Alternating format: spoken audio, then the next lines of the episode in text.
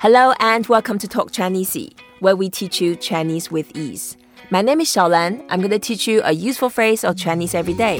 In this episode, we are going to talk about debate in Chinese. We have Tony Curson Price with us. Tony, he is an economist and writer. Hi, Tony, 你好. Hey, ni hao, Shaolan. Right, you like debating, huh? Ah, I do. I love debating. I It's uh, a- noticed. although what we've had is a conversation, not a debate. The two are different things. Yeah, you're right. Okay, I know you were involved with an organization called Intelligence Squared, and it's the debating community and also event as well. They have lots of events with people debating. That's right. It's an organization which puts on events all around the world. I was very involved with the London group. And essentially, what happens is we try and think up. We think, okay, what is the important question? What are the 10 important questions that people need to hear the two sides of Mm-hmm. over the next three months? Right. and then we would express them as concisely as possible, and then we'd think who needs to be heard defending that side, who needs to be heard defending that side.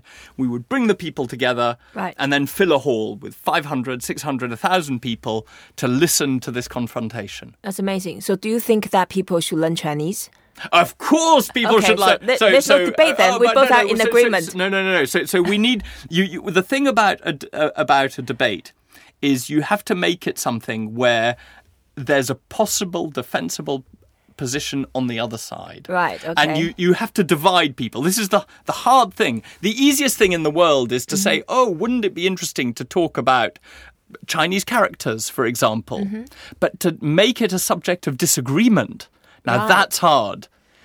Should should everyone learn Chinese? Of course they should. Yeah. How could you disagree with that? No, I, I totally agree with you. I just heard a lot of people telling me, oh, um, the Google Translate, why do I need to do that? In the future, the app will do everything and the Now simultaneous that's an translation. Mm-hmm. interesting question. Now that, because there we've got the, the the start of something which could be a debate. Okay, because the question at the heart of that is: Mm-hmm. is language purely a utilitarian? Exercise in a sort of exchange in which it's nothing different than swapping a ten pound note in exchange for something, Mm-hmm. No, or you've got is the there an heart. essence? Is there an essence yeah, to something you got which the, you- the core of the issue here it's not just about utility it's more about the culture appreciation imagine you and i have a conversation right now with simultaneous translation would that be a beautiful exercise would be interesting to listen to or if i use some certain expression and you don't have really have matching expression in the counter language I th- that's, then that will be lost in translation It's abs- that's absolutely critical, and, and in a way, it goes to the heart of something which is politically crucial, which is what is the role of the linguistic community in making nations, Mm-hmm. Right. right?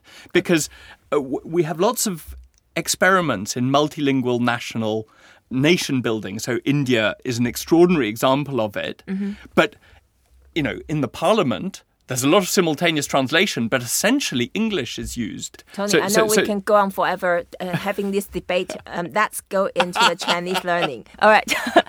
okay, the way to say debate in Chinese, 辩论, Yan Luen. 辩论. Bien Luen. That's it. Two words only. 辩, Bien. 辩 is a Bian. fourth tone, so we go down.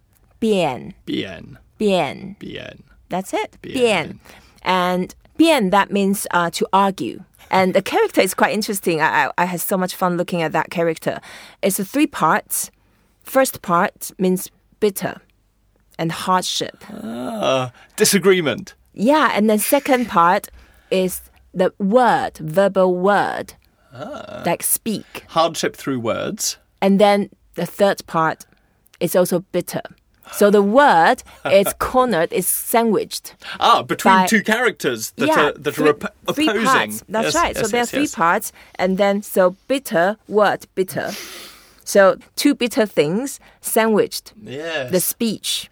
So, So- you're arguing. Yeah, yeah. So, so what I want to know when you know I, I, I, I see your posts on Facebook and I, I, I I love the pictures that you do.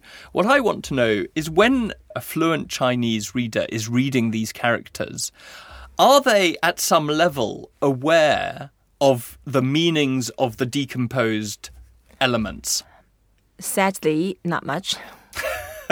um, this is why I'm doing what I'm doing. And of course, depending on individuals, and unless your major is in Chinese literature, in Chinese etymology, otherwise, most people, they just it's just repetitive. It's thing. just okay. just so like it's not- ABC or Yes, like yes, yes. if I ask you why water is water, Yes, well, what a good question. why bottle is bottle. yeah, yeah, yeah, Most yeah. English native speakers Well, wouldn't know. No. But but the interesting thing is that of course we don't and mostly it's not contained in the letters that answer. Mm-hmm. Right. Mostly it's okay, well, the old English was this and there was a transformation that's a sonic transformation. Yes. Whereas what you've just described is a situation in which the primitives are there for all to see. They're visible Mm-hmm. Right. in the character. Yeah, most people they just repeat without thinking, and that's what I did when I was a kid. But then later on, because of my personal interest, because my mother is a calligrapher, because of hours every day I spent with the characters, and this is why I get to know all that.